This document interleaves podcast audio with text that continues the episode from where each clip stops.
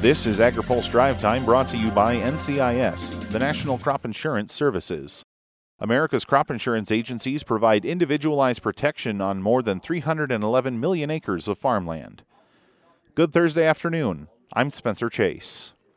If you're wondering what the administration's second round of trade assistance payments might look like, you'll have a better idea in about a month. That's the word from administration officials who spoke to AgriPulse at the National Association of Farm Broadcasting Convention in Kansas City. Farm Program Undersecretary Bill Northey says news could be coming in early December. We plan to be able to announce payments maybe around the 1st of December, uh, first week of December, something like that. Uh, so we'll have decisions made, uh, I would think. Uh, we'll have the analysis run um, and be able to announce what those payments are. Farmers and ranchers across the country say the trade dispute has also caused widening in the basis. They say the department should take that into consideration when issuing the second round of payments. Northey says that idea is on the table. Now, the challenge is to do the math and figure out how to implement that.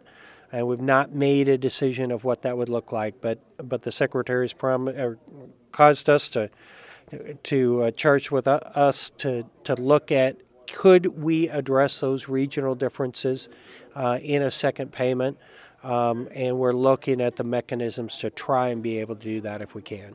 A new Waters of the U.S. rule should be just around the corner. Don Parrish with the American Farm Bureau Federation says the Environmental Protection Agency is expected to act soon. We are optimistic that we're going to hear something soon. Uh, every indication are from Administrator Wheeler. He's been out kind of moving around the country, talking to farmers, talking to a lot of people, listening to some of their concerns on WOTUS and other issues. That he indicates that this is going to he's going to get a new proposal out before the end of, of November. Parrish says the EPA needs to be careful in authoring a rule that can stand up to legal scrutiny the real key is, is the term navigable. And when you relate the term navigable to imported regulatory terms like tributary, like adjacent wetlands, like what they're going to do with prior converted croplands, all of those are going to be really, really key issues that the, that the Farm Bureau is going to be looking at. Uh, the last administration wrote those so broad that it could be virtually anywhere on the landscape that water run across the landscape when it rained. We think a more common sense definition is to protect streams.